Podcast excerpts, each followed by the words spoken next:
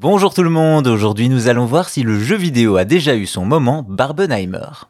Le hasard des dates fait parfois bien les choses. En juillet 2023, deux films diamétralement opposés sortent le même jour au cinéma. D'un côté Barbie, la poupée colorée, fun et souriante, de l'autre Oppenheimer qui retrace l'histoire du créateur de la bombe atomique. Et il n'en fallait pas plus pour que ce contraste devienne un phénomène de société, Barbenheimer. Des fanarts, des vidéos qui mélangent les deux univers, des spectateurs déguisés dans les cinémas et surtout des publics qui se rencontrent. Un délire général que le jeu vidéo a lui aussi connu quelques années auparavant. Nous sommes le 20 mars 2020 et une licence doit faire son grand retour, Doom avec l'épisode Eternal. Un fast FPS très nerveux et sanglant dans lequel on incarne le Doomslayer face à des hordes de démons. Ceci dit, le 20 mars, c'est aussi la sortie d'un autre jeu, Animal Crossing New Horizons sur Switch. Un opus qui sera un énorme succès, plus de 42 millions de ventes. Là aussi, on a deux univers aux antipodes l'un de l'autre et qui devraient s'adresser à deux publics différents, pourtant ceux-ci vont se croiser. Cela donne naissance à Doom Crossing Eternal Horizons, un phénomène qui envahit Internet.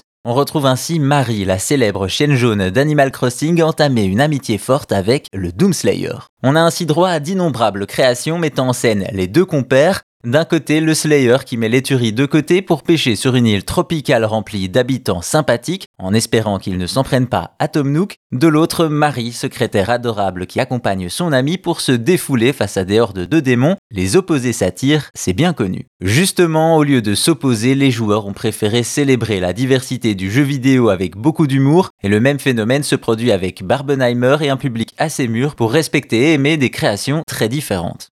Quoi qu'il en soit, avant la fusion de Barbie et Oppenheimer, le jeu vidéo avait déjà Doom Crossing, peut-être le premier Barbenheimer de la pop culture.